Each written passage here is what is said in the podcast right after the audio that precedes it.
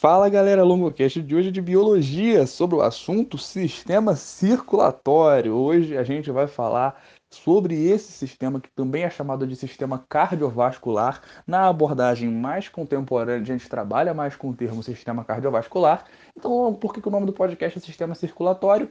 Por um motivo muito simples. A gente frequentemente se refere a ele por uma questão de hábito, né? Uma questão mais antiga, a gente chamar de sistema circulatório. Então, também vou optar pelo termo sistema circulatório por uma questão de facilidade de identificação. Claro que eu também preferi falar de sistema cardiovascular por dois motivos. Caso eu fale durante o podcast e caso você encontre esse termo numa prova. Se você vê sistema cardiovascular, já sabe que é o mesmo que sistema circulatório. Bom, e se por acaso eu estivesse vendo em algum momento sistema cardiorrespiratório? Aí você já toma cuidado porque mistura com o sistema respiratório. Longo, essa relação é tão íntima assim entre ambos os sistemas para você ter essa nomenclatura de sistema cardiorrespiratório? Bom, a gente vai perceber nesse podcast que sim. No outro podcast, que foi sobre sistema respiratório propriamente dito, nós observamos que a respiração é fundamental para que a gente possa ter o quê? Gases disponíveis, porque o nosso corpo precisa de gases para funcionar. A gente precisa do oxigênio para poder terminar a respiração celular, lembra lá? Receptor final de elétrons e hidrogênio, aquele papo todo que a gente vai aprofundar mais para frente. Tudo isso é importante. Tudo isso a gente observa pelo quê? Pelo sistema respiratório. Mas esses gases só chegam onde tem que chegar porque existe o sangue. E esse sangue é o que vai ser possibilitador desse caminho, desse transporte de gases. E não apenas os gases. Nutrientes que a gente obtém lá do nosso sistema digestório é o próximo que a gente vai falar aqui no Longocast, dentro dessa nossa, aspas, série sobre fisiologia. É aí que a gente vai entender o que? Que esses nutrientes que a nossa célula precisa, por exemplo, para produzir energia, para produzir determinadas substâncias necessárias para a nossa sobrevivência, é graças a esse sistema circulatório que nós podemos fazer o transporte de substâncias, sejam, por exemplo, nutrientes, sejam gases, sejam excretas. São três tipos de substâncias que o nosso sangue transporta. E isso é uma característica importante. Qual a utilidade do sistema circulatório? Às vezes, vai com a questão cobra uma coisa dessa a principal utilidade é transportar substâncias, transportar coisas que o nosso corpo ou precisa ingerir ou precisa o que? Eliminar. Então a gente vai observar justamente que essa circulação vai ser uma coisa fundamental que já é existente em boa parte dos seres vivos, principalmente no caso de trabalhando seres vivos pluricelulares. Seres vivos unicelulares não precisam de um sistema circulatório, porque como eles são uma única célula, tá tudo ali no meio. Então eles não vão ter um vaso sanguíneo. Eles vão ter aquelas organelas específicas, mas nada que vá provocar, obviamente, essa questão de um sistema propriamente dito. Então, voltando aqui para nossa abordagem, a gente percebe que os sistemas circulatórios dos seres vivos vão se transformando conforme a cadeia evolutiva vai também avançando. Se é que a gente pode falar dessa forma.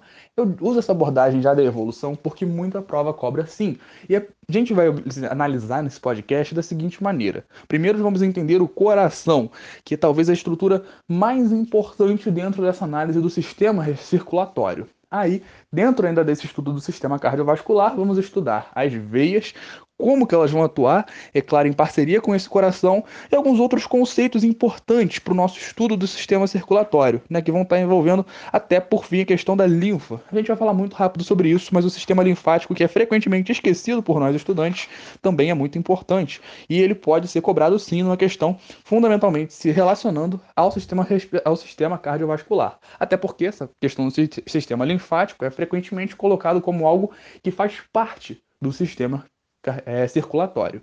Então, vamos lá, sem mais perda de tempo, vamos entender o coração. O coração, galera, não tem nada a ver com sentimento. Quando você fala, ah, eu estou aqui com o meu coração sofrendo, não é seu coração que está sofrendo, é você, porque você é trouxa. Eu não estou dizendo que você é trouxa sozinho. Eu também sou trouxa frequentemente. Nós somos todos trouxas. E é isso que nos aproxima. A nossa capacidade de ser trouxa em bando. É isso que é a humanidade. Um bando de trouxa que se identifica junto. Agora, quando a gente fala de coração, a gente está falando de transporte, de bombeamento. Então, esquece essa ideia clássica que a gente tem de que o coração é o centro das emoções. Emoções são processadas pelo nosso cérebro, ou melhor, pelo nosso encéfalo. A gente vai falar isso em outro momento, sistema lá nervoso. Mas não é o foco aqui agora. Quando você falar de coração, você não pensa no você sendo trouxa. Você não pensa naquela pessoa especial para você que te botou o chifre. Você esquece esse indivíduo, essa indivídua, porque agora não é assunto para isso. Deixa para chorar o chifre depois.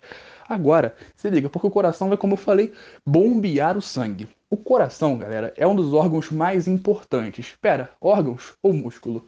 Músculo. É um dos músculos mais importantes, no caso, o músculo mais importante do corpo. Porque ele tem que começar a bater muito antes de você nascer e depois que ele parar de bater, aí também você vai expirar. Chega a hora de você dar tchau para todo mundo aqui que vai, né? Aí, tchau, adeus essa situação que acontece quando seu coração para de bater. É claro que a gente tem aquelas questões de bombeamento de sangue artificial, enfim, uma série de possibilidades fantásticas que os avanços da medicina vão nos propiciando, mas em linhas gerais, de maneira simplificada, quando o coração para de bater, é porque sua hora chegou. Então, se liga que o coração vai estar atuando em toda a sua vida, é porque ele tem uma função fundamental. É claro, as suas células precisam de uma espécie de material para trabalhar. É como se fosse, por exemplo, uma pessoa que trabalha escrevendo. O cara é escritor. Se ele não tem um lápis, uma caneta e um papel, de que adianta ele ter aquele ofício dele? Ele vai acabar não conseguindo exercer seu ofício, vai passar fome e vai morrer. Bom, a gente simplificando as coisas. No caso da célula, é uma muito parecida situação. Se a célula não recebe oxigênio, não recebe nutrientes e não tem alguém que elimine as excretas que são tóxicas frequentemente, como que essa célula sobrevive? Ela simplesmente não sobrevive. E aí que entra o sistema circulatório. O sangue tem que estar constantemente circulando para que seja possível chegar mais sangue com nutrientes e que saiam, digamos assim, né, saia esse sangue impuro, esse sangue que traz excretas, que traz frequentemente gás carbônico em excesso também. A gente vai ver isso daí um pouco melhor. E o coração é esse grande centro desse sistema, é o grande protagonista do sistema circulatório. O coração é esse músculo que vai estar tá atuando de modo a propiciar todo esse processo. E ele vai se desenvolver, como a gente já deve imaginar, de maneira diferente ao longo da escala evolutiva. A gente vai ter várias formas de circulação e de estudo do coração, e a gente vai analisar ambas paralelamente aqui e agora. Porque frequentemente, quando a gente estuda a circulação, a gente vai começar pela humana e comparando com outras. Por exemplo, a circulação humana é classificada como uma circulação fechada. O sistema circulatório humano é fechado, porque o dos mamíferos é assim. O que isso significa ser uma circulação fechada? Há espécies de animais, por exemplo, que vão ter uma circulação aberta. O que significa você ter uma circulação aberta? A circulação aberta vai ser aquela na qual o sangue não fica o tempo todo dentro da veia ou das artérias, resumidamente dos vasos sanguíneos. A gente vai entender isso um pouco melhor daqui a pouco. Quando o sangue sai desses vasos sanguíneos e é, digamos, despejado em alguma cavidade do seu corpo, ele passa por alguma região externa a esses vasos, você tem um sistema aberto. Isso é bem autoexplicativo. É uma questão ó, de você pegar o nome e pensar o nome. O sistema circulatório humano fica sempre fechado dentro das veias, o sangue está sempre fechado na veia. Então, ele é o que? É fechado, sistema circulatório fechado. Outra classificação importante: a circulação é simples ou é dupla? E essa a gente vai entender melhor daqui a pouquinho, mas já damos de uma vez o conceito. A circulação no ser humano ela é dupla. Por que, que ela é dupla e não simples? Porque o nosso coração, no mesmo, no mesmo processo de circulação, vai ter o sangue passando por dentro dele duas vezes. Ou seja, o sangue, numa mesma, digamos, no mesmo ciclo de circulação, vai passar pelo seu coração duas vezes. Uma vez por um lado, outra vez pelo outro. Pera, como assim? O coração tem dois lados? Tem sim. E isso é uma das coisas mais importantes e cobradas nos vestibulares, que o nosso coração é um coração tetracavitário, que tem tetra quatro, cavitário, cavidades. Quatro cavidades divididas em dois lados. A gente vai se ligar isso um pouco melhor já já. Quando a gente olha para a circulação humana, a gente fala de uma circulação completa e não uma circulação incompleta. O que significa você classificar de forma completa e incompleta? Ela não chega a todos os lugares? Não. A circulação completa é aquela na qual o sangue arterial não se mistura ao sangue venoso.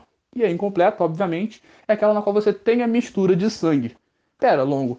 Mas vamos com calma. Qual é a diferença entre esse sangue arterial e o sangue venoso? Primeira coisa, Bom, a gente chegou num assunto importante. O sangue arterial é como se denomina o sangue rico em oxigênio. Isso é um nome bem autoexplicativo.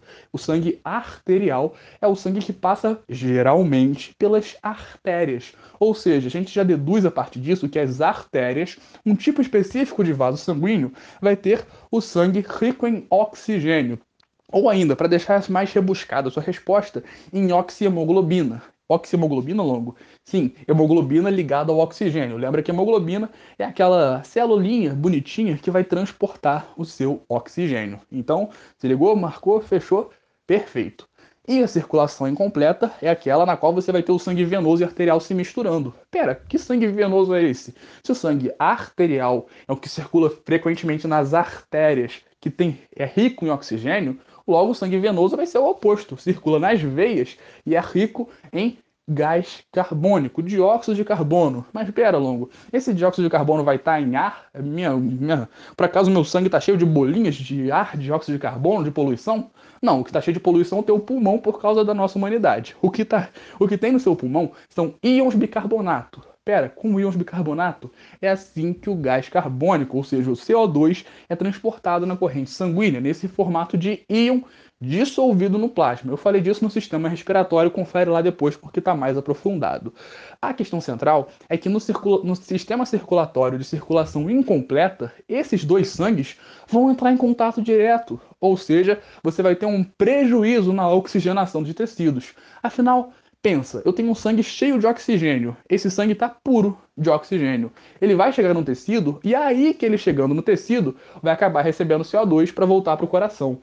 Se antes de ir para o meu músculo, para o meu tecido, que ele tem que oxigenar, ele já entra em contato com o sangue com CO2, é como se ele estivesse perdendo em parte a sua pureza de oxigênio. Logo, ele vai ter um prejuízo na oxigenação desses tecidos. Logo, a circulação completa é uma circulação evolutivamente mais vantajosa, porque garante maior oxigenação e nutrição, consequentemente, aos tecidos. E aí, como eu falei, para a gente fazer essa comparaçãozinha rápida, a gente percebe que evolutivamente nós temos vários tipos de coração.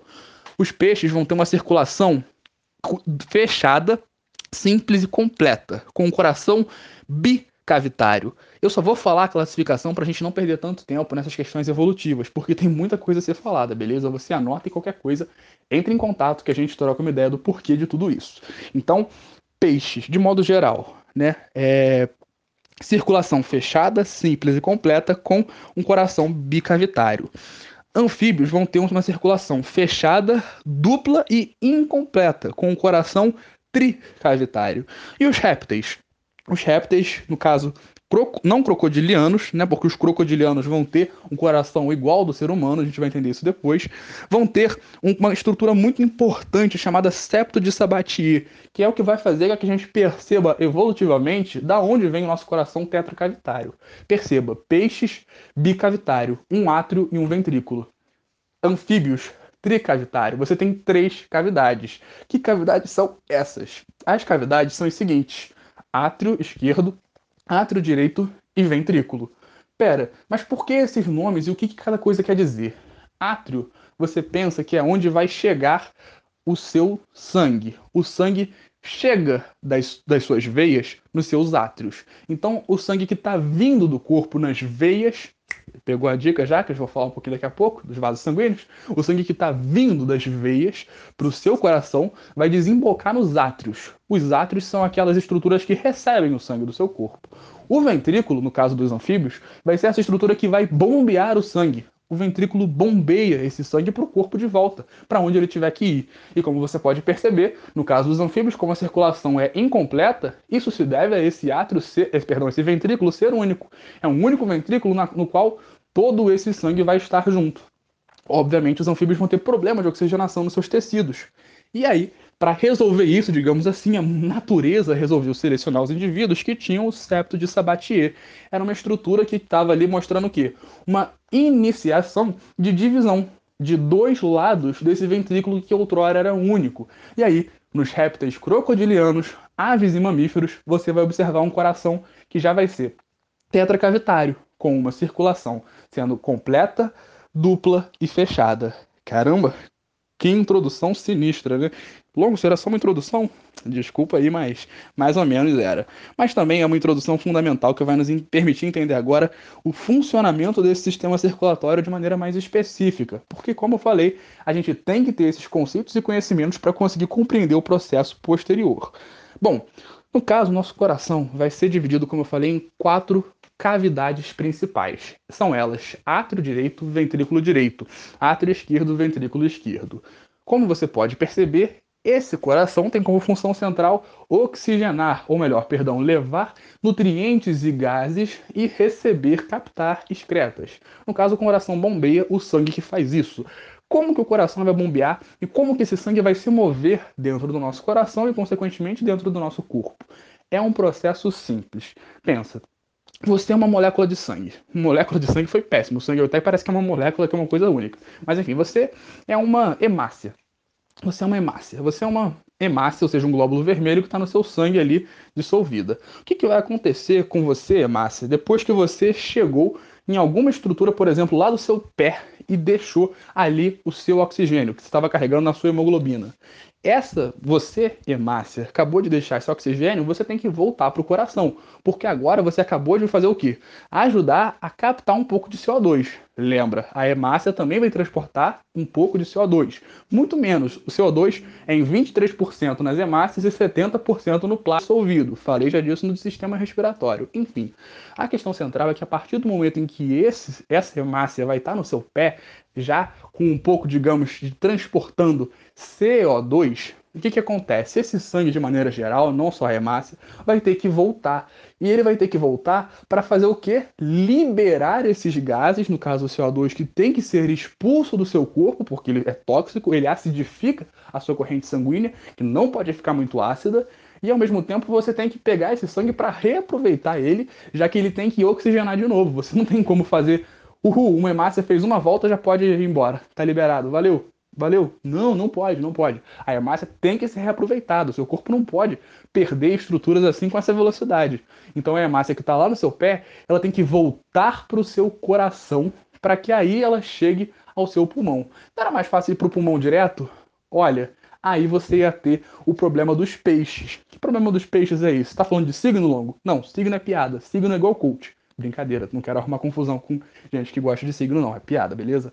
O que, que tem o peixe? Qual que é o problema do peixe? O peixe tem um coração bicavitário, ou seja, o sangue passa pelos, pelo corpo, chega nos pulmões e depois vai passar pelo coração. Um átrio e um ventrículo que bombeia para o corpo, bombeia, que, entre aspas, né, o corpo vai fazer que chegue ao pulmão e depois faça esse processo de novo. No caso, peixe e pulmão é complicado. A gente até tem peixes pulmonados, mas que se refere à bexiga natatória. Foi uma pequena diarreia mental aqui, mas enfim, vocês entenderam o que eu quis dizer. Não vai chegar exatamente ao pulmão, mas a estrutura é responsável pelas trocas gasosas, as brânquias. É outro papo, não preciso entrar nesse detalhe agora, que é o sistema circulatório que é o foco. Mas a questão central é que quando você tem uma circulação simples como essa, não é dupla, é simples, se ligou? Do peixe, por isso que é simples, é fácil, é simplíssima. Você vai ter uma circulação que perde força.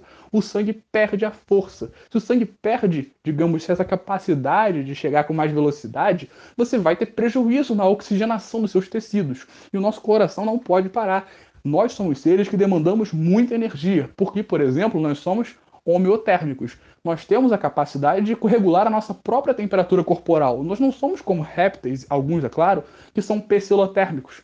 Quer dizer, se não me engano, répteis são todos. Enfim, isso não vai ser importante agora. A questão central é que nós somos homeotérmicos. Nós mantemos e regulamos a nossa própria temperatura corporal. Ou seja, a nossa circulação tem que ser rápida tem que ser uma circulação que permita a oxigenação constante de todos os nossos tecidos. Todos é relativo. Tem tecido que não vai precisar tanto de oxigenação, mas isso aí é assunto para outro podcast. A gente vai falar lá no momento que a gente for falar de tecidos, é assunto para depois, histologia animal.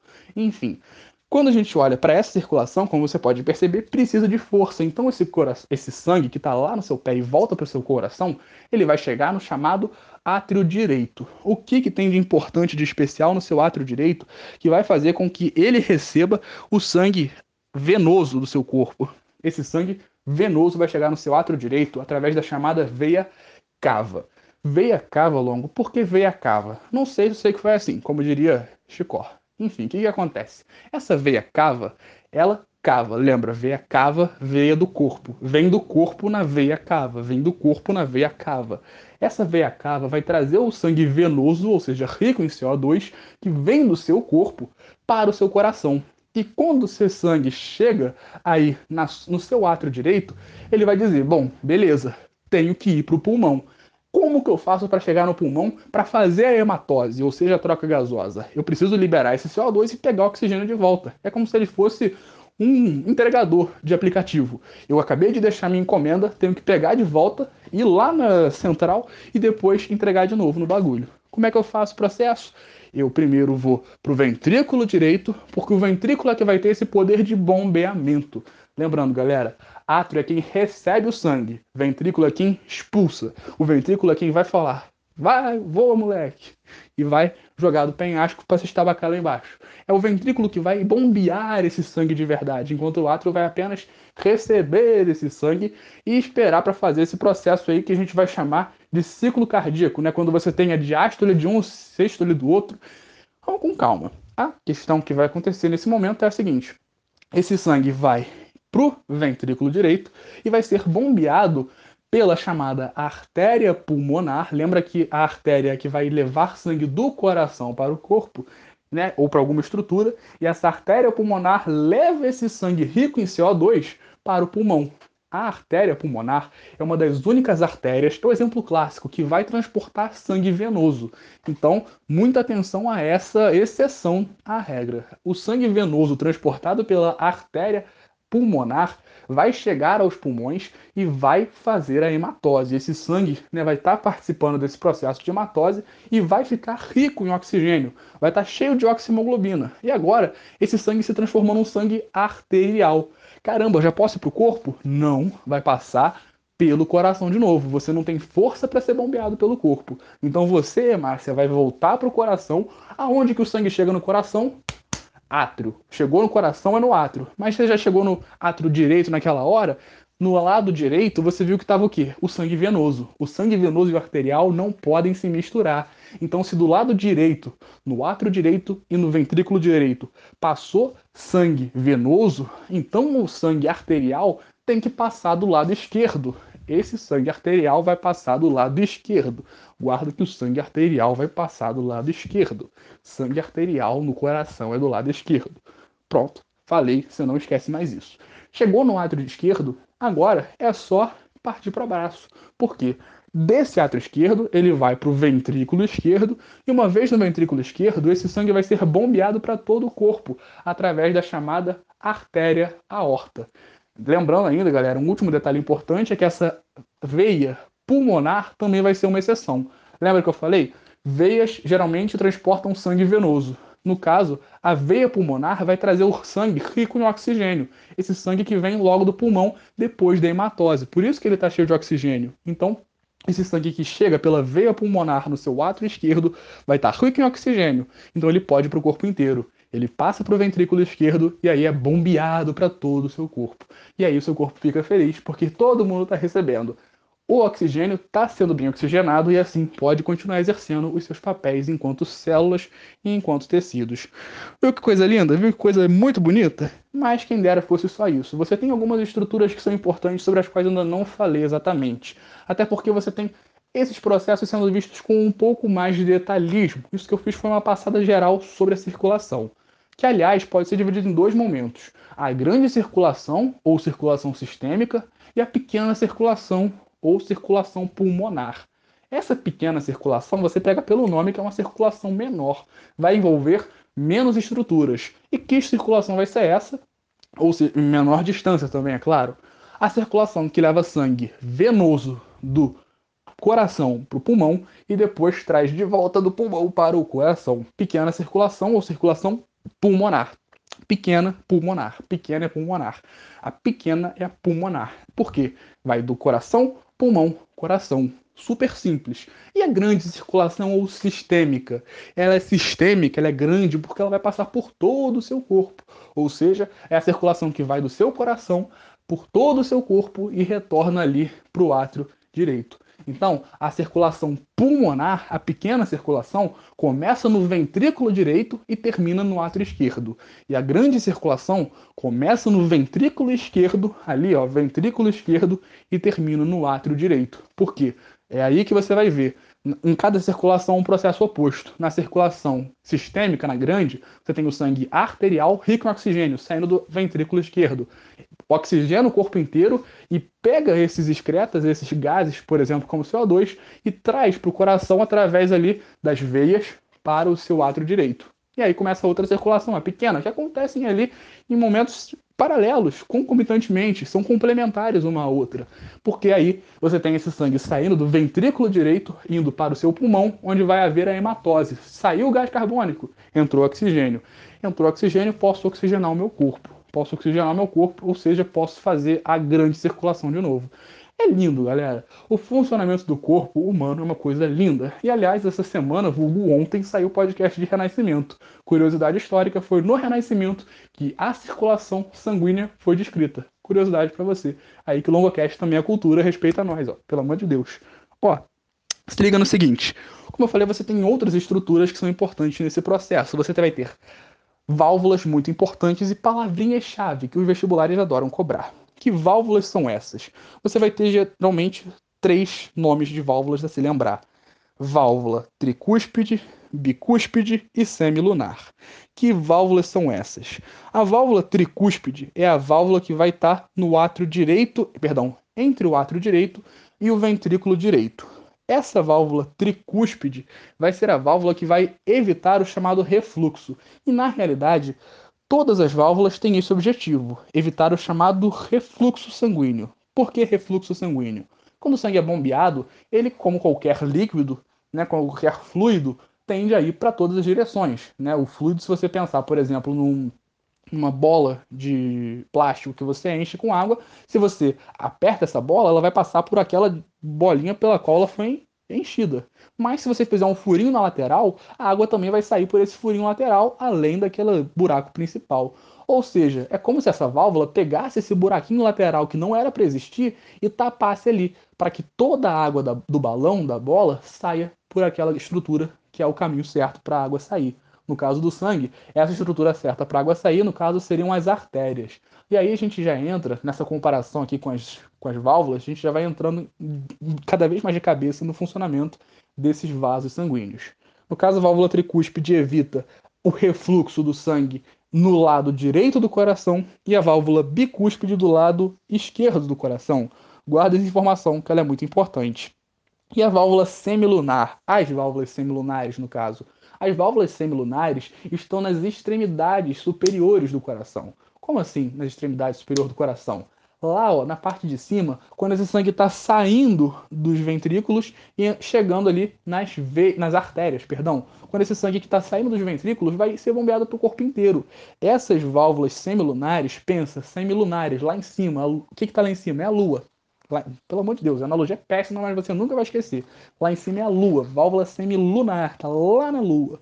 Essa válvula semilunar que aponta para cima vai estar tá entre o ventrículo e as artérias, e ela vai evitar o refluxo desse sangue depois que ele é bombeado para fora do coração, para que ele não volte das artérias para o seu ventrículo. Imagina que confusão, o sangue vai e volta. Não, não tem condição. O sangue tem que ser constantemente movimentado. A circulação é um processo que acontece constantemente. E aí, justamente para evitar esse processo de confusão do sangue, para manter o fluxo unidirecional da sua corrente sanguínea, usando um vocabulário mais bonito, você tem esse processo aí de válvulas atuando. E essas válvulas vão atuar em momentos opostos. Você vai entender por quê agora. Você tem dois movimentos que acontecem no seu coração: a sístole e a diástole. Esse movimento acontece simultaneamente em todas as estruturas? Não, não acontece. Você tem a sístole, que é a contração, e a diástole, que é o relaxamento. A palavra já te dá a dica: sístole, diástole, sístole, diástole, sístole, diástole. Sístole é a contração Diástole é o relaxamento. Sístole você pensa no que? Apertando. Sístole. Diástole está relaxando. Você imagina muito mais facilmente você tomando uma surra ouvindo sístole, sístole, sístole. E muito mais um abraço dizendo diástole. É muito mais exatamente isso. Nunca mais vai esquecer. Você vai pensar que você está apanhando ouvindo sístole e recebendo um abraço, um afago, um carinho ouvindo diástole. Nunca mais se esquece. Se liga, quando você tem esses processos acontecendo, eles não vão acontecer como eu já falei, ao mesmo tempo no coração inteiro, até porque seria uma grande confusão. Você precisa que eles aconteçam em momentos diferentes, porque quando os seus átrios estão em sístole, ou seja, eles estão se contraindo, os seus ventrículos têm que estar prontos para receber o sangue que vem dos átrios. Pensa o seguinte: os seus átrios estão com o sangue que acabou de chegar, seja do corpo, seja do pulmão.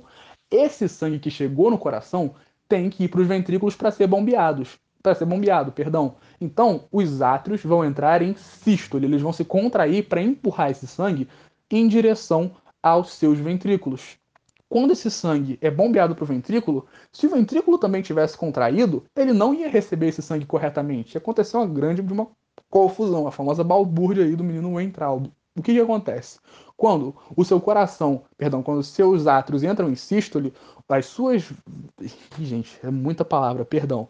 Os seus ventrículos entram em diástole, ou seja, eles relaxam, eles aumentam, digamos assim, o seu volume, se relaxando, relaxando a sua musculatura, para permitir que haja mais sangue no coração, que esse sangue possa estar ali em maior quantidade. Então, se você tem mais sangue ali no seu coração pronto para poder ser recebido ali no ventrículo, você pode bombear esse sangue depois. E aí o que, que acontece? Quando você tem essa válvula tricúspide e bicúspide entre os átrios e os ventrículos, essas válvulas, quando esse sangue é bombeado para o ventrículo, obrigatoriamente tem que estar abertas, afinal, o sangue tem que passar. Acabou o processo de, de, de sístole atrial, né, que é quando o átrio entra em sístole, ele contrai. Quando acabou esse processo, a válvula, ou melhor, essas duas válvulas se fecham. As válvulas se fechando vão permitir o quê? O sangue que chegou no ventrículo não vai sair do ventrículo, a não ser que seja pelo buraquinho certo, na metáfora do balão, ou para as artérias, como é o com o nosso corpo. Então, essas válvulas semilunares vão se abrir quando acaba esse processo de sístole, diástole atrial, e aí você vai ter a sístole ventricular, que é quando seu ventrículo vai, ou melhor, seus ventrículos vão se contrair, e se contraindo, eles vão expulsar esse sangue que chegou dos átrios para o seu corpo. Quando eles expulsam esse sangue, as suas válvulas bicúspide e tricúspide estão fechadas e as semilunares estão abertas. Acabou isso, as, semilunares se fecham para que você possa evitar o refluxo do sangue que acabou de sair e, consequentemente, já chegou a hora de novo de você ter a sístole atrial, porque esse processo é constante. Fechou a, tricu... Fechou, perdão, a semilunar, já abre a bicúspide e a tricúspide porque o átrio vai entrar em sístole de novo. Então, se liga nesse processo que acontece constantemente sístole atrial, diástole atrial, sístole ventricular, diástole ventricular. E esse processo vai acontecendo assim, constantemente. Se liga porque isso é uma coisa fundamental, você não pode esquecer, isso daí cai em prova, isso é muito importante, não se esqueça disso, guarde essa informação. Beleza? Eu espero que sim. Bom, por hora, a gente já percebeu que o sangue vai ter um funcionamento muito específico e característico, mas ainda não acabou. Porque esse sangue vai ser transportado pelo nosso corpo pelos chamados vasos sanguíneos. E esses vasos sanguíneos vão ter uma série de características importantes de se observar. E aí, a gente não pode esquecer que, na realidade, a gente vai ter uma série de processos aí acontecendo para que seja possível que esse sangue seja transportado. Então, vamos se ligar um pouquinho no como que funcionam exatamente esses vasos sanguíneos e de que maneira que eles vão estar atuando no transporte dos nossos, digamos, nutrientes e dos nossos gases para as nossas células. Bom, vamos em partes. O nosso coração não é nutrido, primeiramente, pelo sangue que passa por ele. Imagina que loucura. Ah, chegou um pouquinho de sangue arterial, vou usar. Não, você não pode usar seu coração problemático. Você tem que liberar para que outras estruturas usem. Mas como que eu vou me nutrir? Você vai ter uma artéria só para você. Pera, uma artéria? Para que serve a artéria? Como eu já falei agora há pouco, a artéria é essa, esse vaso sanguíneo que vai levar o sangue do coração em direção às estruturas do corpo. Então é a artéria que vai levar, se afasta o sangue do seu coração. A artéria afasta o sangue do coração. E a veia? Na veia, o sangue volta para o coração, o sangue vem para o coração pela veia. Então, o sangue chega ao coração através das veias e deixa o coração através das artérias. Essas artérias, como você pode imaginar, vão estar diretamente conectadas aos ventrículos, porque elas levam o sangue do coração. E, obviamente, se as veias vão fazer com que o sangue volte, vai estar ligado aos átrios. Muito cuidado, porque essas letras aí podem confundir nesse último momento. Muito cuidado e atenção. Nesse processo, você se liga na seguinte situação: essas artérias vão ter algumas características importantes que vão as diferenciar das veias.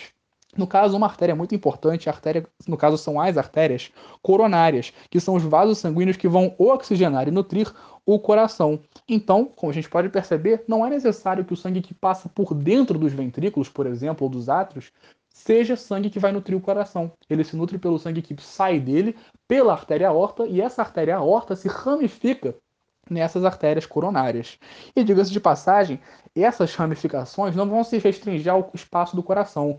Essas artérias, no caso, essa artéria aorta e as outras artérias também, que vão vir subsequentemente de outras divisões da artéria aorta, vão se ramificar cada vez mais nas chamadas arteríolas. E essas arteríolas também vão se ramificar nos capilares. E aí a gente chegou num conceito muito importante, que é o conceito do que? Do processo desses vasos sanguíneos irem se ramificando. Você tem artérias que vão se ramificar em arteríolas, que vão se ramificar em capilares.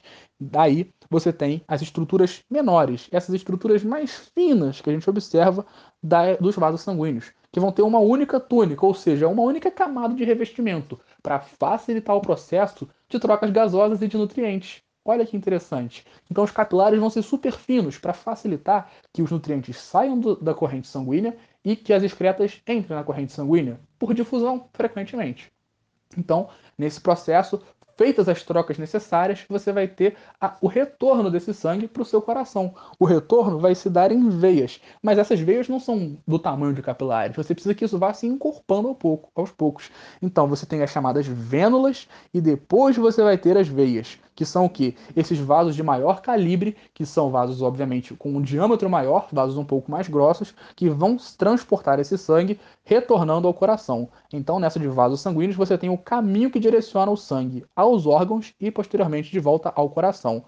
E você também tem uns nomes importantes, tipo débito cardíaco, que está relacionado ao volume de sangue por minuto que é ejetado pelo coração. E nessas artérias você vai ter esse sangue arterial, que vem desse coração através desse débito cardíaco. Nesse caso, você vai observar que não tem algumas estruturas nas artérias que tem nas veias. E diga-se de passagem, também tem estrutura na, na veia que não tem na artéria. É um processo aí de diferenciação muito simples. Você tem, de maneira geral, nas veias e nas artérias, três camadas de células. Você tem um endotélio, né, você tem uma túnica média e uma túnica externa. Você tem essas três chamadas túnicas ou é, tecidos, essas três camadas de tecido que a gente pode dizer assim, nesse, nesses vasos sanguíneos, que são para propiciar esse transporte. E também, é claro, evitar rompimento, etc. e tal, mas o que, que vai diferenciar uma das outras? As artérias, como você pode perceber, precisam ter um maior caráter de aguentar o tranco. Como assim aguentar o tranco? O ventrículo bombeia o sangue numa velocidade e num volume muito intenso. Você precisa de um bombeamento muito forte desses ventrículos. Então, para dar conta do recado, a artéria vai ter a chamada túnica média muito desenvolvida. O que é a túnica média? É uma camada de células, é uma camada ali que vai estar envolvendo a sua artéria, que vai ser composta fundamentalmente por proteínas e por fibras elásticas. Essas fibras elásticas vão conferir à artéria uma maior capacidade de o que? Elasticidade. Ou seja, se você tem uma artéria que está funcionando bem, ela vai poder se dilatar e se contrair com muito mais facilidade por conta dessa túnica média bem desenvolvida. O contrário não se observa na veia, né? quer dizer, o mesmo não se observa na veia, porque nas veias você não tem um desenvolvimento tão intenso da túnica média. Elas não precisam de uma túnica média desse desenvolvimento todo, afinal elas não vão estar com o sangue tão, digamos assim, é, sendo tão fortemente bombeado. Em compensação, as veias vão precisar de outras estruturas, como são as chamadas válvulas. Essas válvulas que a gente observa nas veias, na realidade, são estruturas fundamentais para propiciar o retorno desse sangue. Como que a gente observa essa ação dessas válvulas? Essas válvulas vão ter a característica de, quando o sangue está indo, por exemplo, do dedão do seu pé para o seu coração, lembra que ele tem que voltar para o coração para depois troca do pulmão, etc e tal. Quando esse sangue está indo lá do dedo do seu pé para o seu coração, ele está subindo contra a gravidade. Gravidade existe, terraplanismo é uma piada. Quando esse sangue está subindo, ele tenderia, pela gravidade que existe, a voltar para o seu pé. Quando ele tem essa tendência de voltar para o seu pé, o que, que vai acontecer? A veia vai ter essas chamadas válvulas, que assim como as válvulas do coração, vão ter a função de evitar o chamado refluxo esse sangue não vai voltar para onde ele gostaria de voltar conforme a gravidade. Ele vai manter o seu fluxo unidirecional. Então essas válvulas vão evitar que o sangue volte por onde ele veio. Isso nas veias. Nas artérias você não tem válvulas. Então se liga, nas artérias você tem uma maior espessura, transportando o sangue arterial na maioria dos casos. E, obviamente, você não vai ter válvulas. Enquanto nas veias você tem uma menor espessura da túnica média, você apresenta válvulas e geralmente você vai estar transportando sangue venoso rico em dióxido de carbono, gás carbônico. Nesse caso, a gente também tem que observar que a coloração do sangue pode ser diferente. Geralmente, as artérias vão transportar um sangue com a cor vermelha mais viva, enquanto as veias vão transportar geralmente com uma cor vermelha mais escura. E aí, as artérias são submetidas a uma maior pressão, às vezes a uma menor pressão, e aí a gente observa que são algumas diferenciações importantes de veias e artérias para que você faça uma prova. É bom que você saiba de tudo isso. E aí a gente já vai encerrando né, aqui os nossos debates nesse podcast com alguns poucos conceitos que são ainda muito importantes, a gente não poderia deixar passar batido, mas a gente também não vai aprofundar muito detalhadamente, porque são questões que já vão estar mais, né, digamos assim, nos rodapés, ou ainda como questões não fundamentais e centrais desse conteúdo. Como é o caso, por exemplo, da nossa observação sobre conceitos como bradicardia e taquicardia. O que é bradicardia e o que é taquicardia? Braquicardia, que também na verdade seria o termo certo, braquicardia, braque, você pensa o quê? Braque, brando, algo tranquilo. Taquicardia, você pensa, taque, ataque animado, agitado. Bradicardia ou bradicardia é essa cardia, ou seja, fluxo cardíaco brando. Você tem menos batimentos cardíacos por minuto do que o ideal. E a taquicardia, tá que tá, tá atacado, tá animado, você tem mais batimentos cardíacos por minuto do que o seria o normal. É claro que você tem a pressão arterial também podendo ser maior ou menor conforme a pessoa, né? a hipertensão, a hipotensão, mas isso é uma característica diferente. A bradicardia e a taquicardia são processos aí interessantes. A bradicardia se observa abaixo dos 60 BPM, BPM batimentos por minuto e a taquicardia acima dos 100 batimentos por minuto. É claro que, por exemplo, se você estiver praticando uma atividade física, você tem a tendência natural de passar bastante dos 100 batimentos por minuto. Isso é uma característica natural, porque você vai demandar mais oxigenação nas suas células, nos seus tecidos. Logo, isso é uma característica natural. Beleza? E para a gente poder também entender como que vai se dar esse processo, digamos, de comando para o ventrículo, para o átrio poderem saber quando que é uma sístole e diástole, a gente tem uma questão muito importante, que é o chamado automatismo cardíaco. Ou seja, o coração, abre aspas, bate por conta própria, de acordo com a atuação da chamado nó sinoatrial. O que é o nó sinoatrial? É o que também pode ser chamado de marca-passo natural. É aquele, aquela estruturazinha que vai dizer a hora que o seu coração tem que bater. Ou melhor, a hora que a, o seu átrio e o seu ventrículo tem que entrar em sístole. Então, esse nó sinoatrial vai fazer o seguinte, vai iniciar uma chamada despolarização, que meio que vai começar o impulso elétrico. Esse impulso elétrico vai ser transmitido para o chamado nó atrioventricular, que é uma outra estrutura que está entre o átrio e o ventrículo, e esse nó atrioventricular vai fazer o quê? Atrasar o impulso. Mas por que atrasar o impulso? Porque senão esse tempo não seria, digamos, condizente. Porque quando o nó sinoatrial dispara, ele faz com que o seu coração, ou perdão, que o seu átrio entre em sístole, ou seja, entrou em sístole meu átrio. Então, ele expulsa o sangue que está nele. Mas, se você não tivesse o nó atrioventricular, esse impulso cardíaco de despolarização e de contração ia chegar muito rápido nos ventrículos. Então, ia acontecer ao mesmo tempo a sístole de ambos. Então, o nó atrioventricular segura esse impulso nervoso e vai fazer o quê? Com que esse átrio consiga ter a sua sístole e a sua diástole plena antes de que o seu ventrículo seja exposto ao impulso, para que ele também contraia. E depois desse nó ventricular, você vai ter, digamos, a dispersão desse impulso nas chamados, nos chamados perdão, feixes de Ries, que é onde você vai ter a transmissão desse impulso para as fibras de Purkinje, que vão ser as fibras que estão relacionadas ao que? Ao contato com a musculatura do seu miocárdio. Miocárdio é uma forma de você chamar o coração. O músculo do miocárdio o músculo do coração. Ou seja, quando essas fibras de Purkinje vão estar em contato com os seus ventrículos, elas vão promover o quê? A sístole ventricular. E aí você tem o marca-passo natural, ou seja, o seu automatismo cardíaco. Não é você que comanda isso, é o seu bulbo encefálico que vai estar comandando esse nó sinoatrial. No caso, esse bulbo encefálico também não vai atuar sozinho. Você tem outras estruturas importantes, como o sistema nervoso simpático e o parasimpático, que vão, respectivamente, aumentar ou diminuir o seu fluxo cardíaco, conforme for a situação na qual você estiver exposto. Se você estiver numa situação de perigo, meu Deus do céu, eu não posso continuar. Eu tenho que fugir daqui, eu tenho que lutar para sobreviver. Então, adrenalina na, na veia, literalmente adrenalina na veia e dá-lhe luta ou fuga. E aí você vai ter um aumento da sua frequência cardíaca, etc. Então, se liga porque isso é algo muito importante para você observar sobre o seu sistema circulatório. Você não pode se esquecer dessa questão do automatismo cardíaco, porque ele é fundamental na cobrança por questões. Frequentemente isso vai cair nos vestibulares. Então é importante você ter também isso em mente. Show?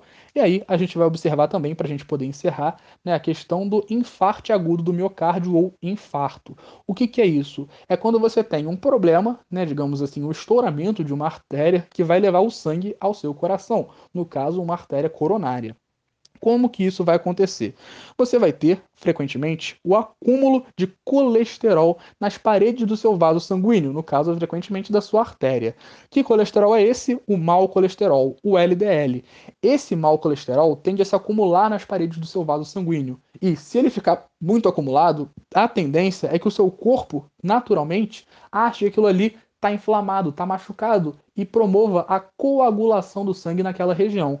Quando o sangue coagula naquela região, significa que o que vai cada vez menos ter sangue passando, porque esse é, colesterol que se acumula na parede do seu vaso já vai pressionar o seu fluxo sanguíneo, no chamado ateroma. Ateroma é essa placa de gordura que se fixa ali. Esse coágulo vai ter a tendência de fazer o quê? Ampliar esse bloqueio. E quando esse bloqueio está muito intenso, o fluxo sanguíneo é mínimo e a velocidade do bombeamento do sangue é muito rápida. Você tem a tendência de ter o rompimento da parede do seu vaso sanguíneo e aí o infarto agudo do miocárdio ou infarto numa linguagem um pouco mais simplificada. E aí a gente percebe que isso é uma coisa assim, simplesmente é, terrível que a gente tem que evitar ao máximo, e por isso é importante a gente cultivar hábitos saudáveis. Menos consumo de LDL e mais consumo de HDL, o HDL, diga-se de passagem, é o colesterol de alta densidade na tradução, que vai ajudar a diminuir a quantidade de LDL nas suas paredes, por exemplo, do seu sangue. Né? Aí, então, do seu sangue não, dos seus vasos sanguíneos. Então é importante você ter essa observação. No caso, ele não vai tirar da parede, ele vai tirar do sangue que evita o acúmulo. De qualquer maneira, o HDL é fundamental, o LDL é perigoso, principalmente em grandes quantidades. E o último detalhe que também é importante comentar é que a diástole ventricular também pode ser considerada uma diástole geral, porque no momento em que o seu ventrículo entra em diástole, os seus átrios ainda estão em diástole. Logo, o seu coração, de modo geral, vai estar em diástole. Nesse momento, você observa essa diástole como sendo algo generalizado. Então, vale a pena você também se atentar a isso. Só para encerrar, quando você vai falar da troca dos, dos, desse sangue e das substâncias dele lá nos tecidos, encerrando com os capilares, que são justamente as estruturas mais finas dos seus vasos sanguíneos, você vai ter duas pressões atuando a pressão hidrostática e a pressão osmótica. Pensa, hidrostática é empurrando, osmótica é absorvendo, hidrostática empurrando, osmótica absorvendo. A pressão hidrostática nas suas artérias, na parte de sangue arterial dos seus capilares, perdão, vai ter o que? Vai ter uma tendência a ser mais forte, ou seja, você tem uma tendência de que esse sangue saia dos seus, dos seus capilares. E esse sangue sai dos seus capilares nesse, nesse momento, nessa parte, perdão, arterial desse seu, do seu capilar. Como assim a parte arterial? O seu capilar é essa parte mais fina, onde você vai ter o sangue o quê? Fazendo essas trocas gasosas. Nem todo esse sangue vai ficar contido dentro das suas veias. No caso, você tem uma pequena quantidade, principalmente no caso de plasma, não o sangue propriamente, mas o plasma, que vai se, digamos, difundir para a parte exterior à parede do vaso sanguíneo. E aí você vai ter o quê?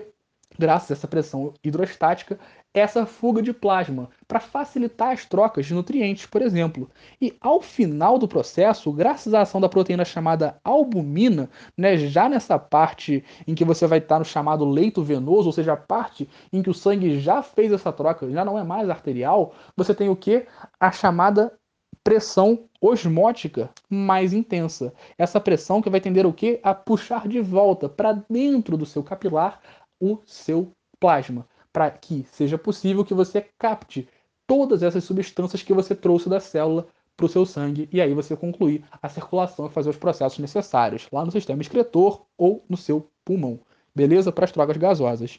Isso é um detalhe importante e isso vai ser fundamental. Se você não tem esse processo acontecendo bem, por exemplo, uma deficiência na albumina que vai fazer esse sangue voltar, tem o surgimento do famoso edema. Edema é o acúmulo de líquido fora do vaso sanguíneo, numa região onde não era para ele estar acumulando. Então é muito importante você observar esse processo que acontece no seu corpo e que aí tem que tomar cuidado. Por que, que esse sangue, às vezes, não vai ter tanto problema se ele ficar um pouco do lado de fora? Porque você tem um sistema linfático, meu querido, minha querida. Esse sistema linfático tem como função principal drenar esses líquidos que se acumulam nos tecidos ou entre os vasos sanguíneos e os tecidos. E ainda, o sistema linfático tem uma função de defesa do organismo muito importante. Lembra dos linfócitos. Linfócitos são células de defesa do sistema linfático. Esse sistema linfático vai estar trabalhando em parceria com o seu sistema cardiovascular, melhor com seus vasos sanguíneos, para poder permitir que você não tenha acúmulo de líquido nessas regiões, vai fazer a drenagem desse líquido e ao mesmo tempo vai garantir a sua defesa, porque vai evitar que você esteja em contato com patógenos, com antígenos, vai ajudar o que? A manutenção da sua segurança do seu corpo. É como se nesse nesse esse sistema linfático fosse o segurança de uma festa. Ele está ali na parte de fora. A pessoa bebeu demais, está passando mal ali fora. Tem um cara que está ali de olho, que está querendo fazer um assalto. Ele vai estar tá de olho. Não vai entrar aqui não. Você está passando mal, você está precisando de uma ajuda. Ele vai ter esse processo aí e vai ficar de olho no que está acontecendo. Aquele que invadir, esse aqui está passando mal, precisa de uma ajuda, aquele ali precisa não entrar. Então o sistema linfático vai estar de olho em tudo que está acontecendo. É basicamente isso. Desculpem a analogia péssima, espero poder explicá-lo mais aprofundadamente no podcast futuro, e é o que a gente pretende aqui no LongoCast, ajudar você a passar no vestibular. Então eu sei que eu já falei demais por hoje, então fica aí o meu muito obrigado, e caso você tenha ficado com alguma dúvida, é só entrar em contato pelas nossas redes sociais do LongoCast. Muito obrigado e até a próxima. Valeu!